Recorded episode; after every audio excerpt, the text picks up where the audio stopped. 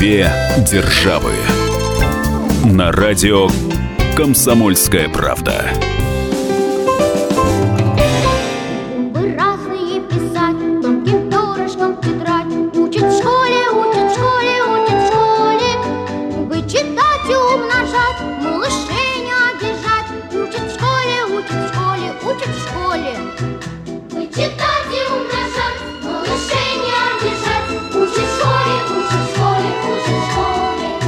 Мы приветствуем всех слушателей радиостанции «Комсомольская правда». С вами Алексей Осипов, собственный корреспондент «Комсомольской правды» в Нью-Йорке. И Ольга Медведева, журналист «Комсомольской правды».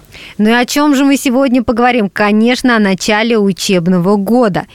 1 сентября все пошли в школу. Это такой волнительный момент, особенно для родителей и первоклассников. Ну и еще, я думаю, 11 класс, которым остается 1 год учиться.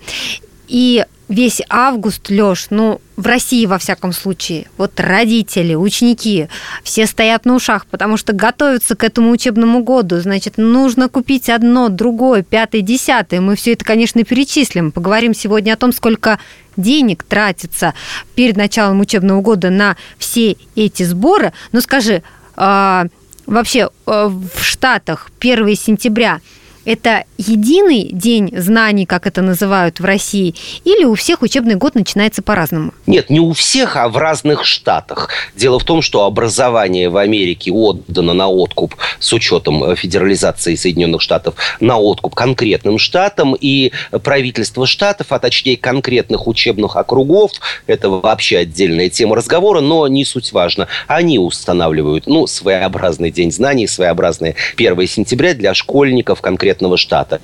И во многих американских штатах 1 сентября уже началось, уже прошло. Так, например, в Калифорнии начало учебного года 18 августа в этом году, в Гавайи, на Гавайях вообще 1 августа, а вот в штате Нью-Йорк 1 сентября. Кое-где в Соединенных Штатах учебный год, даже будем считать уже в полном разгаре, если учитывать, что он начался 1 августа. А ты говоришь, что именно в этом году, то есть получается из года в год в этих штатах по-разному начинается он?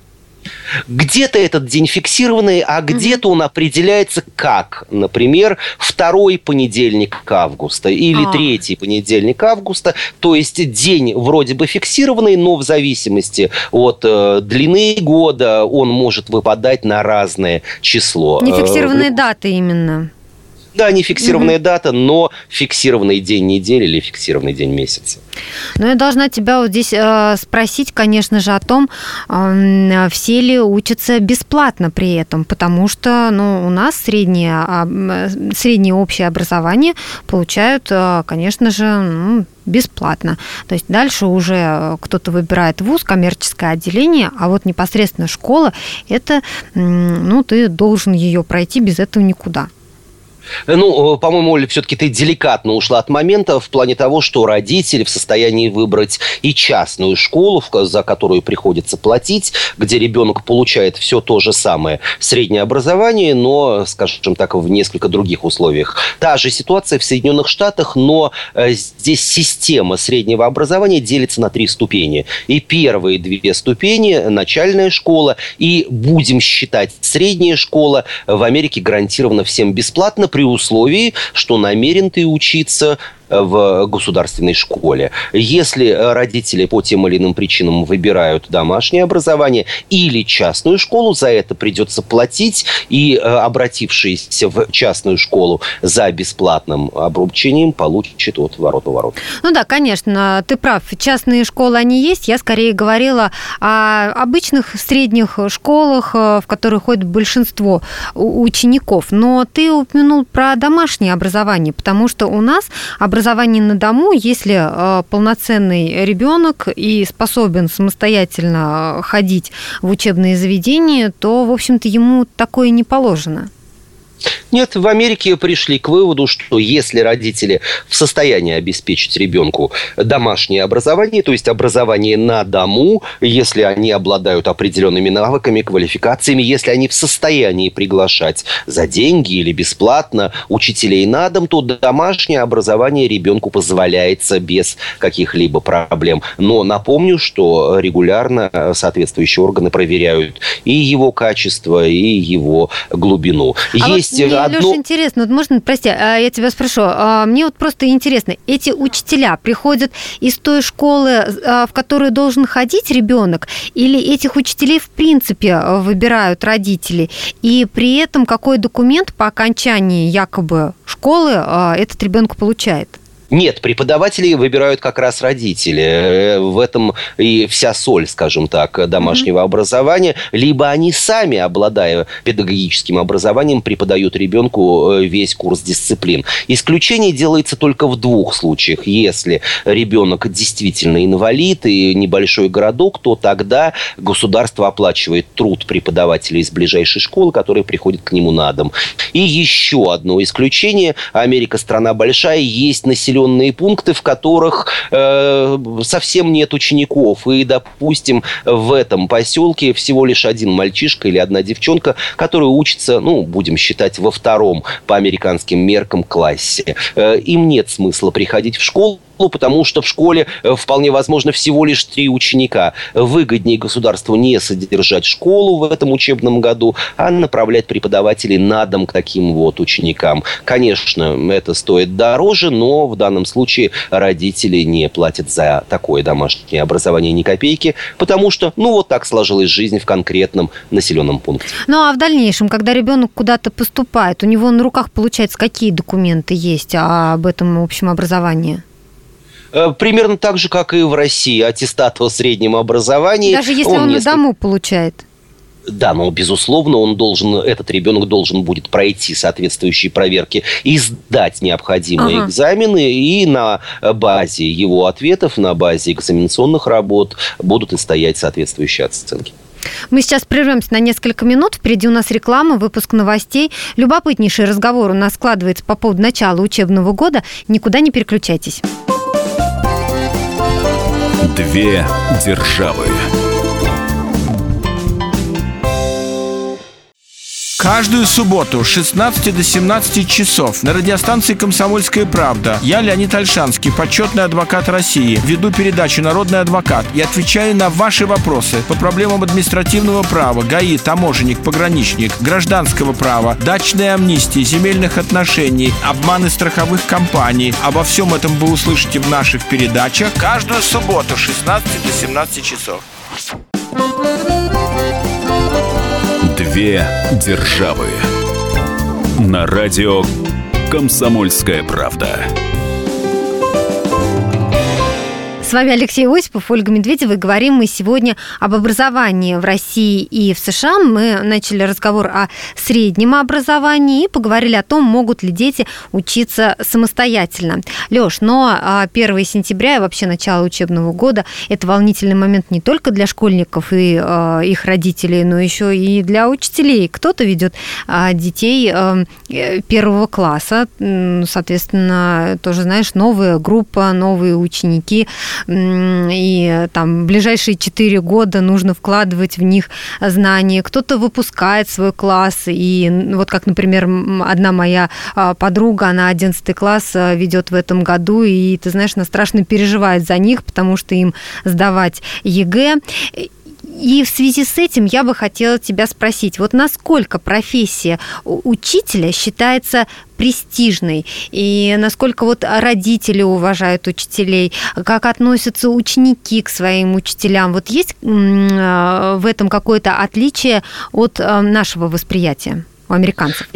Ну, для того, чтобы понять яснее картину, рекомендовал бы перечитать роман. Это, по сути дела, такое особое, скажем так, произведение, написанное из отдельных фраз «Вверх по лестнице, идущие вниз», который написала в прошлом учитель, недавно ушедший из жизни писатель Бел Кауфман, имевшая, кстати, и российские корни, внучка писателя Шалома Алейхема. «Комсомольская правда» публиковала несколько лет назад интервью с этой замечательной женщиной, ушедшей из жизни в 102 года и до последнего дня хранившей ясный ум и трезвую память. Так вот, написанный в 60-х годах прошлого века роман описывает ситуацию в конкретной школе, нью-йоркской школе, не самой лучшей. В Америке, друзья мои, школы тоже есть разные. Есть хорошие, есть плохие, ну и есть, что называется, средние. И, разумеется, отношение к учителям и престижность их профессии определяется как раз принадлежностью к той и или иной когорте. Если речь идет о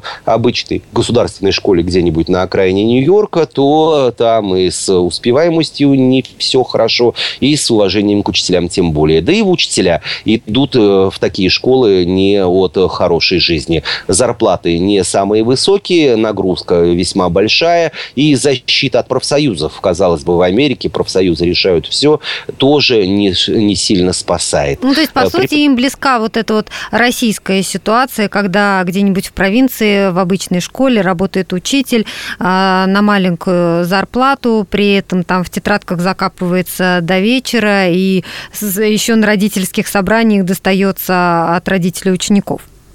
100% попадание в данном случае в Америке и в России все одинаково. Все зависит от школы. Ну, а если возвращаться к разговору о престижности преподавательской деятельности, то, конечно же, в общем, престиж куда выше у человека, у преподавателя, работающего в академической сфере, то есть преподающего в вузе, в колледже, в университете и так далее. Здесь уже совсем другой, как говорят в России, коленкор. Другие зарплаты, другой подход и другой статус отношения со стороны студентов, со стороны их родителей, со стороны коллег другое, нежели в обычной школе. Две державы на радио «Комсомольская правда». Вернемся к детям. Давай поговорим о том, сколько стоит собрать ребенка в школу. Ты знаешь, мы тут подсчитали, значит, в Москве, чтобы отправить ребенка в первый класс, нужно минимум 6 тысяч на форму и обувь. Ну, где-то от 2000 рублей на рюкзак и от 1000 рублей на канцтовары. В общем, по самым скромным подсчетам выходит 10 тысяч рублей. Но это вот минимум, это чтобы вот прям экономил. Естественно, родители тратят гораздо больше, чтобы их ребенок выглядел не хуже других. Скажи, сколько вот, ну, если переводить, допустим, на наши рубли, уходит у родителей первоклашки? Давай начнем с примера. Специально готовясь к этой программе, я нашел среди своих знакомых людей, пару, которые отправляют своего ребенка, девочку, в первый класс. Они получили от школы заранее список того, что необходимо приобрести. Это в основном канцтовары. На это у них ушло $25. Если брать по курсу даже 60 рублей за $1, то это примерно 1200-1300 рублей. Это обязательные канцтовары, условно говоря, ручки, резинки, транспортиры, и так далее, линейки и так далее, которые необходимо будет иметь ребенку на протяжении всего года. То есть вполне возможно, что что-то пригодится только во второй или третьей четверти. Никакой формы нет в обычных школах. Она есть в школах частных. И, как правило, частные школы предоставляют эту форму бесплатно. Но здесь, что называется, шило в мешке, за обучение в частных школах нужно платить, и это просто скрытый подарок, который вы уже оплатили, внеся деньги за начинающийся учебный год. А вот в обычных школах могут рекомендовать ходить в толстовках, то есть в куртках с капюшоном, либо в футболках с логотипом школы. Как правило, школа предоставляет их по сниженной цене, заказывая где-то на стране сразу большое количество подобного рода товаров и разных размеров. И я узнал специально, футболка стоит $5.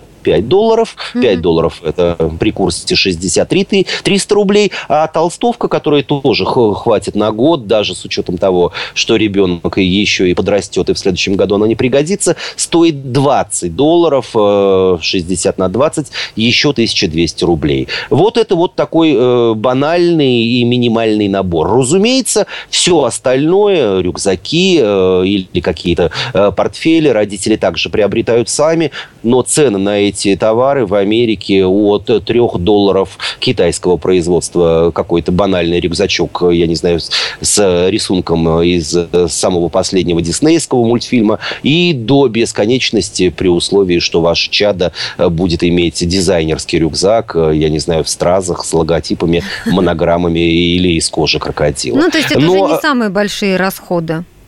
не самые большие расходы, хотя в этой же семье еще одна дочка старшая идет в аналог 9 класса российской школы. У нее примерно такой же список товаров, которые необходимо приобрести, но есть одна категория, которая вот от первоклашек отличается.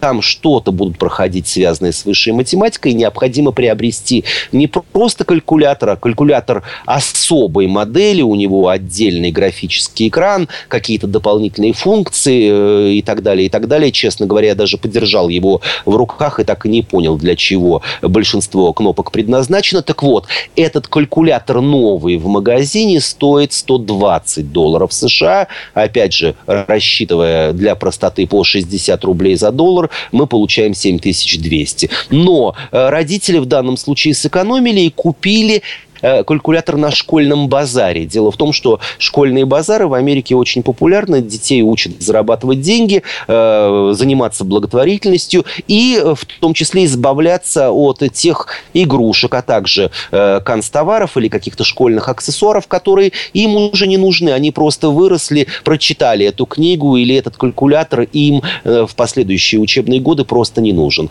Так вот, такой же калькулятор, почти новый, как мы говорим, использованный или используя американский сленг, юзанный, но в хорошем состоянии, они приобрели за $60 на школьном базаре, где-то в половину сократив свои расходы на вот конкретный требуемый аппарат. Так что, заглянув в интернет, честно говоря, я для себя увидел совсем другую статистику. Пользователи на самых разных форумах, в том числе и русскоязычных, я имею в виду исключительно Соединенные Штаты Америки, говорят о том, что подготовка ребенка в школу составляет у них, требует трат в объеме $600-700. Но внимательно прочитав эти форумы, эти сообщения, я так и не нашел, скажем так, разблюдовки, что ли, этих трат, а куда и на что уходят эти деньги. В общем, то ли это было брошено для красного словца, то ли в эту сумму были включены какие-то неизвестные широкой публике сборы, практикуемые в конкретной школе. Рюкзак, честно говоря, из кожи питона, да. Рюкзак из кожи, да, крокодила. Такое возможно, но все, опять же, зависит от фантазии родителей и требований конкретной школы. Вполне возможно, что кто-то требует взносов за обязательные ежегодные экскурсии, кто-то требует сборов за спортивное оборудование или спортивную форму. Вполне возможно, что какие-то косвенные сборы и приводят к увеличению этой суммы. Но в любом случае конкретные примеры из моей нью-йоркской жизни пока не превысили $100-150 США. Ага, Леш, ну о дополнительных сборах мы чуть-чуть поговорим в следующей части нашей программы. Напомню, что сегодня речь идет об образовании в России и в США. Две державы. Его ждут всю неделю. На него строят планы. Его наступлению радуются. Утро выходного дня на радио «Комсомольская правда». Итоги недели и оперативные новости в прямом эфире. Включайте нас по выходным с 8 утра по московскому времени. Две державы. На радио «Комсомольская правда». С вами Алексей Осипов, Ольга Медведева, и говорим мы сегодня об образовании в России и в США. Ну, о чем еще мы могли говорить в начале учебного года? И вот в предыдущей части нашей программы мы начали подсчитывать, сколько стоит собрать ребенка в школу. Леш, ну мы не учли один такой важный момент, что, конечно, канцтовары, форма, учебники и так далее, это все важно. Но есть еще одна строка, и, в частности, ремонт школы, праздничные мероприятия, экскурсии. Это то, что не сразу берется 1 сентября с родителей, а в течение учебного года. То есть то одно, то другое. И это все, знаешь ли, влетает в копеечку. Скажи, вот какие-то дополнительные сборы оговариваются с родителями учеников заранее, например, накануне учебного года. Там проводится родительское собрание, они решают, что нужно на год для класса. Или в течение года появляются какие-то моменты, и вот эти сборы возникают спонтанно? Ну, начнем с того, что ни о каком ремонте школы не идет и речи, никаких сборов нет. В данном случае все финансируется государством. И подобного рода сборы, я даже намеренно посмотрел, запрещены. Если школа государственная, ремонт школы и ее оборудование – это забота государства. Если школа частная, то у нее есть владельцы, и никаких поборов с родителей на подобного рода цели они делать не могут. Что же касается экскурсий, праздничных мероприятий, то в каждой школе, наверное, как и в России, есть родительские комитеты. Они в начале учебного года решают, а будет ли у детей какая-то обязательная экскурсия, будет ли у детей какие-то дополнительные мероприятия, которые школа по тем или иным причинам не в состоянии оплатить. Об одном-двух мероприятиях в год, это торжества по случаю победы спортивной команды школы или мероприятия по случаю всеобщего дня рождения, но никак не государственного праздника, потому что это опять чисто юрисдикция учебного заведения. Оно должно из своего кармана оплачивать все, что связано с празднованием подобного уровня мероприятий. Либо одна или две экскурсии. Например, родительский комитет принимает решение, что эти экскурсии обязательны. И более того, в процессе этих экскурсий, одно-двухдневных поездок, еще и выполняется учебная программа. Например, дети едут в какой-то парк с животными, и там на открытом воздухе у них проходят уроки биологии или уроки природоведения. То есть это и приятно, и удобно, и определенную сумму, конечно же, ищется наиболее бюджетный вариант. В данном случае родители, при условии, что их ребенок поедет, должны будут внести. Но, как правило, если речь об одно-двухдневной экскурсии, речь идет о $100-200 в год. Но это вовсе не значит, что вот такого рода, как мы называем, поборов, в Америке нет. Они, скажем так, завуалированы. Не раз и не два я сталкивался с ситуацией, опять же, у своих друзей и знакомых. Об этом очень много пишут в американской прессе, что для зачисления или перевода ребенка из одной школы в другую, для того, разумеется, в школу более высокого уровня, более престижную и так далее, рекомендуют сделать пожертвование в фонд школы. То есть это открытая форма внесения на счет школы, учебного заведения денег. С одной стороны, это можно оправдать, как действительно моя широкая душа заботится о судьбах маленьких птенчиках, об образовании подрастающего поколения, и я хотел бы помочь школе материально, разумеется, школе конкретной. Но нередко подобного рода пожертвования, донейшн, это называется на английском, является завуалированной формой, если не побора, то взятки, которая позволяет вашему чаду безболезненно проникнуть в ряды того или иного престижного учебного заведения. Более того, некоторые родители, некоторые люди, зная ситуацию в престижных школах в Нью-Йорке, в Беверли-Хиллз, в Лос-Анджелесе, в Сан-Франциско, они начинают делать подобного рода пожертвования заранее. Ребенок еще только родился, а его родители регулярно, раз в год или раз в месяц, отправляют чеки на ту или иную сумму в адрес того или иного учебного заведения, школы. А потом ребенка приняли туда. Конечно, вот такая форма существует, она даже, повторюсь, в некоторых местах процветает, и родители нередко даже кичатся тем, что вот для того, чтобы мой ребенок попал именно в эту школу, я выложил ни много ни мало $50 или $100 тысяч. Две державы на радио «Комсомольская правда». Леш, говоря о пожертвованиях, не первый год возникают такие споры в России, когда, ты знаешь эту традицию, ученики приходят 1 сентября с цветами, дарят своим любимым учителям эти цветы. У кого насколько денег хватает, в зависимости от этого и покупается букет. Но в последнее время говорят о том, что давайте не будем дарить цветы, а будем лучше эти деньги потраченные, которые бы вы потратили на цветы, перечислять в благотворительные фонды. И споры, собственно, о чем? Где-то это носит рекомендательный характер, перечисляйте деньги. Где-то говорят, что нет, вам нужно перечислить эти деньги в благотворительный фонд. А другие спорят о том, что давайте мы вам лучше цветы подарим, потому что мы хотим своему учителю подарить цветы. Мы не хотим, значит, в благотворительный фонд отдавать какие-то деньги. Если мы это захотим сделать, это не обязательно делать 1 сентября. Это можно сделать в любой другой день. Есть такая традиция вообще дарить учителям какие-то подарки в Америке?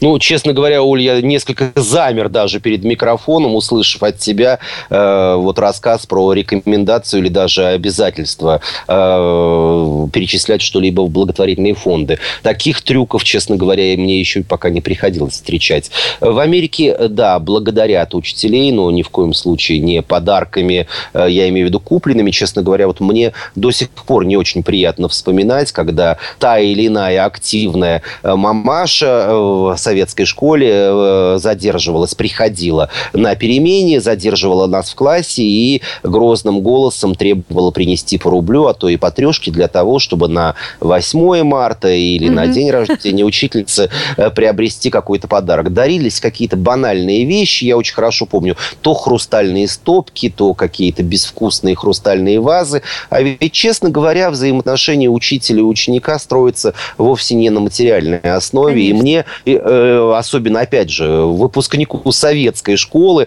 в которой была полноценная мастерская для уроков труда, причем одна была для девочек, в которых они что-то вышивали, шили, кошеварили, другая для мальчиков. Я очень горжусь тем, что умею держать в руках рубанок, отвертку, работать на циркульной пиле и так далее, и так далее. Мы могли бы что-то сделать своими руками, но нет. Очередная мамаша из родительского комитета требовала принести деньги. Я тебе скажу больше, что я помню то время, когда цветы не покупались на рынке, а срезались в собственном саду. И, собственно, эти гладиолусы и георгины дарились учителям на 1 сентября, и на это не тратилось ни копейки. Ну, да, я мальчишка городской, поэтому приходилось покупать, но в любом случае все это делалось от души, ни в коем случае, опять же, учитывая тот факт, что в мои учебные годы не существовало профессиональных флористов, цветочный магазин, если и был, то только один на весь город, приходилось либо идти на рынок, либо на ближайший перекресток, где бабушки стояли и из ведер продавали астры, георгины, гладиолусы, а не розы или гвоздики, и, в общем, несмотря на то, что большинство букетов были однотипные, все-таки они были от души и, самое главное, замечательно пахли. Современные цветы из магазинов не пахнут вообще. Это правда. Но, возвращаясь к Штатам, получается, что у них особо нет такой традиции, да? Правильно я понимаю? И... Такой традиции нет, но я специально узнавал, а вообще происходят ли какие-то взаимоотношения, ну, не на бытовом, а на человеческом уровне с преподавателем. Можно ли ему что-то подарить, а что происходит в день его рождения? Нет, все ограничивается подарками или поделками, сделанными собственными руками. Все ограничивается каким-то, ну, назовем это фуршетом, когда на стол ставится прохладительные напитки, печенье или какие-то бутерброды. Ни о каком снобизме или ни о каком материальном благополучии, которое преподаватель поправляет за счет своего дня рождения или Международного женского дня, который в Америке-то, в общем, и не особо празднуют. Нет, в Америке этого нет. Мы сейчас прервемся на несколько минут. Впереди у нас реклама, выпуск новостей. Напомню, говорим мы сегодня об образовании в России и в США. Никуда не переключайтесь. Две державы.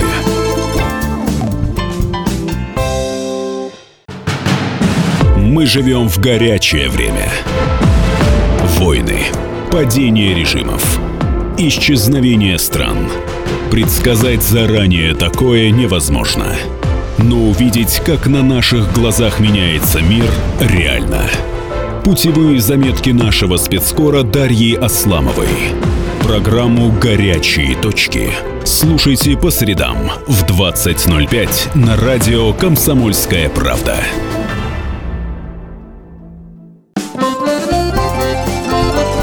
Две державы. На радио «Комсомольская правда».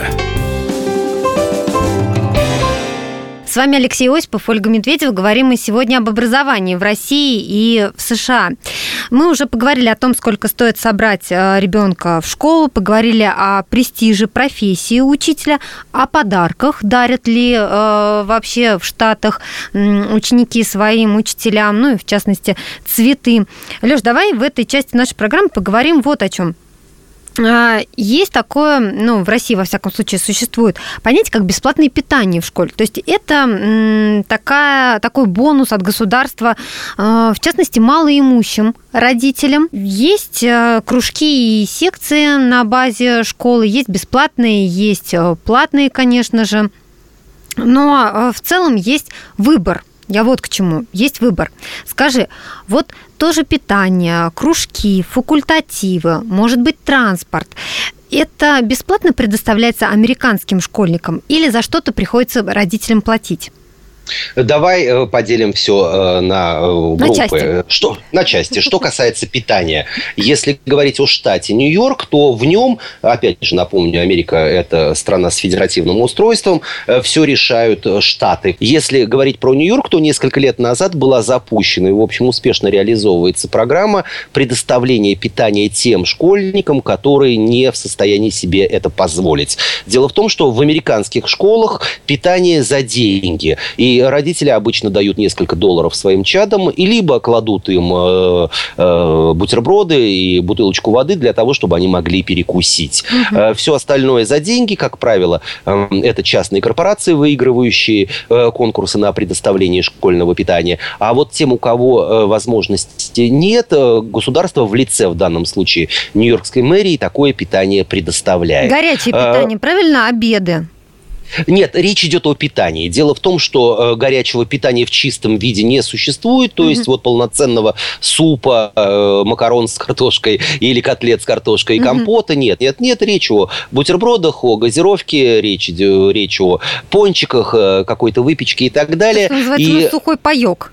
Да, сухой паёк в чистом виде. И в данном случае школа получает определенное количество пайков с расчетом на то количество детей, которым это необходимо. Здесь стоит отметить еще одну патриотическую, на мой взгляд, заинтересованность властей. В данном случае они допускают к закупке таких продуктов только товары отечественного производства. И никакого импорта. И второй момент уже связанный со здоровьем. Опять же, оговорюсь, что речь идет о Нью-Йорке.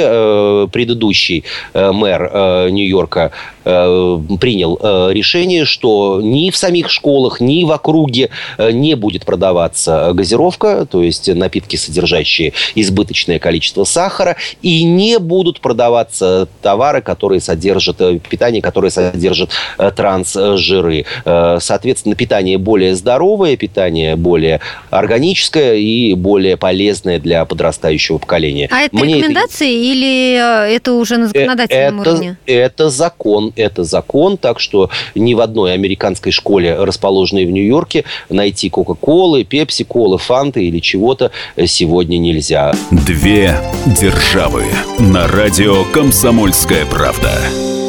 Есть ли бесплатные кружки и секции у американских школьников?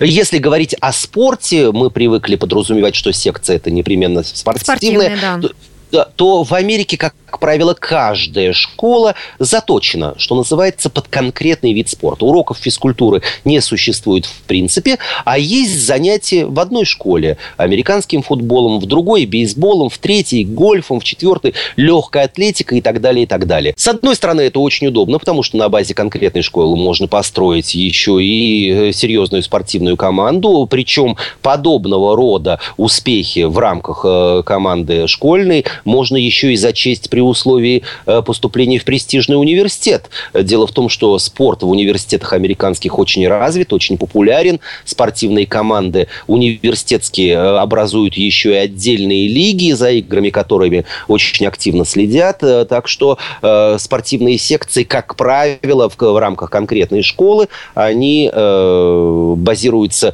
или ориентированы на конкретный отдельный вид спорта. Они бесплатны, поскольку, напомню, ни физкультуры, ни собственной секции нет. Что касается дополнительных предметов, факультативов или каких-либо кружков, то американские школы на них не ориентируются. Они считают, что в рамках конкретной программы ребенок должен получить все, что запланировано программой как таковой. И нередко программа эта очень глубокая и серьезная.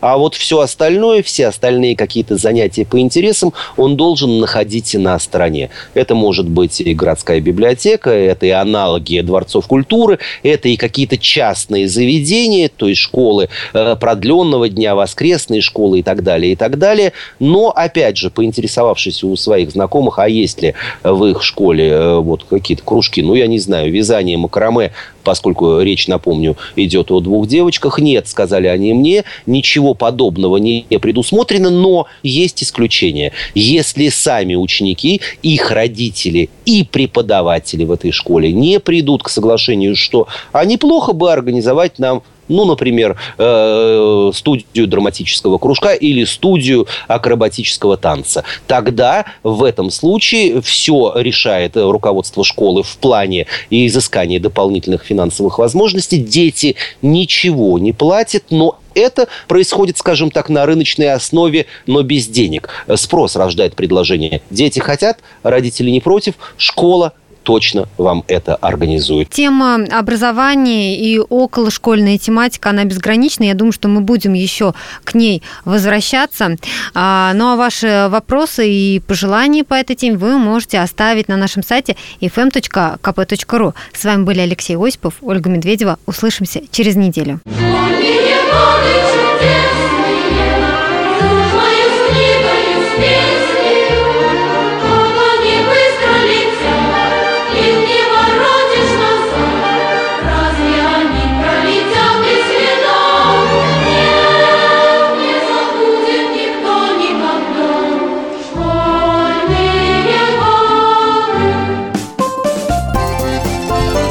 Две державы.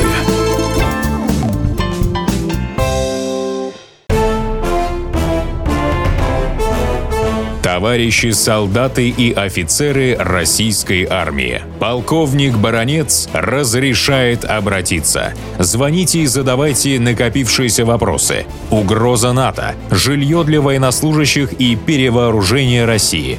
Обо всем этом Виктор Баранец знает лучше других. Программу «Военное ревю» слушайте по будням с 5 вечера по московскому времени.